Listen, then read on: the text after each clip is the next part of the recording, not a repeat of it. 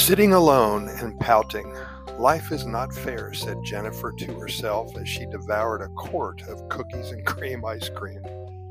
She had just moved to Costa Rica and she lives in the Sabana Park area of San Jose, close to Rohrmoser and the stadium. She's set up very nice with an apartment so clean and cozy, only about 300 steps from the park lake, the many bus stops, Starbucks, her bank, and Mas Por Menos, where she had been purchasing huge amounts of ice cream. With all this going for her, there was something terribly wrong, and she had to find out what it was.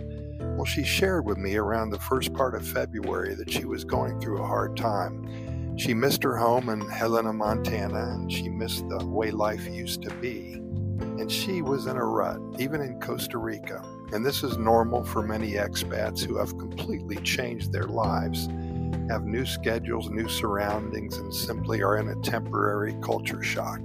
We see it a lot among our clients. It's something that we must all get through. But we do have some excellent news, and Jennifer wanted to share her recent successes with all of our over 400,000 readers and listeners. Jennifer contacted me once again this past Saturday, and she mentioned that she has a terrible taste in her mouth for cookies and cream ice cream. She never wants to be close to the frozen dairy aisle ever again at Mas Por Menos.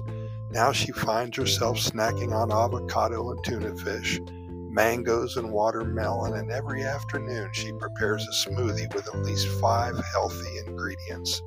She's lost over 20 pounds since February, and life is wonderful once again for her. In fact, for the last month or so, she's had three of her friends from back home that have visited her. She acted as their tour guide, and they visited Cartago and the Irazu volcano, Poas, Arenal, and even spent time in Tamarindo Beach learning how to surf and snorkel. Next week, she shared with me that she's going to volunteer at a sloth sanctuary in the northern zone of Costa Rica. She has embraced becoming one with nature. She changed her life by adapting to life here in Costa Rica. She started learning the language, she got out more, she took walks in the park, and she started talking to those around her. Soon she saw her horizons expanding, and she now says that life is amazing here, and we are so happy for Jennifer.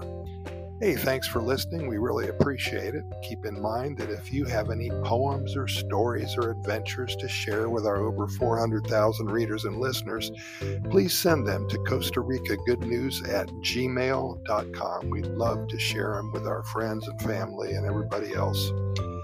Also, go to our website, Costa Rica Good News Report.com. There we have links to our YouTube video series with over 700 videos. We have links to our podcast episodes, over 3,800 to date, and links to our hundreds of short stories.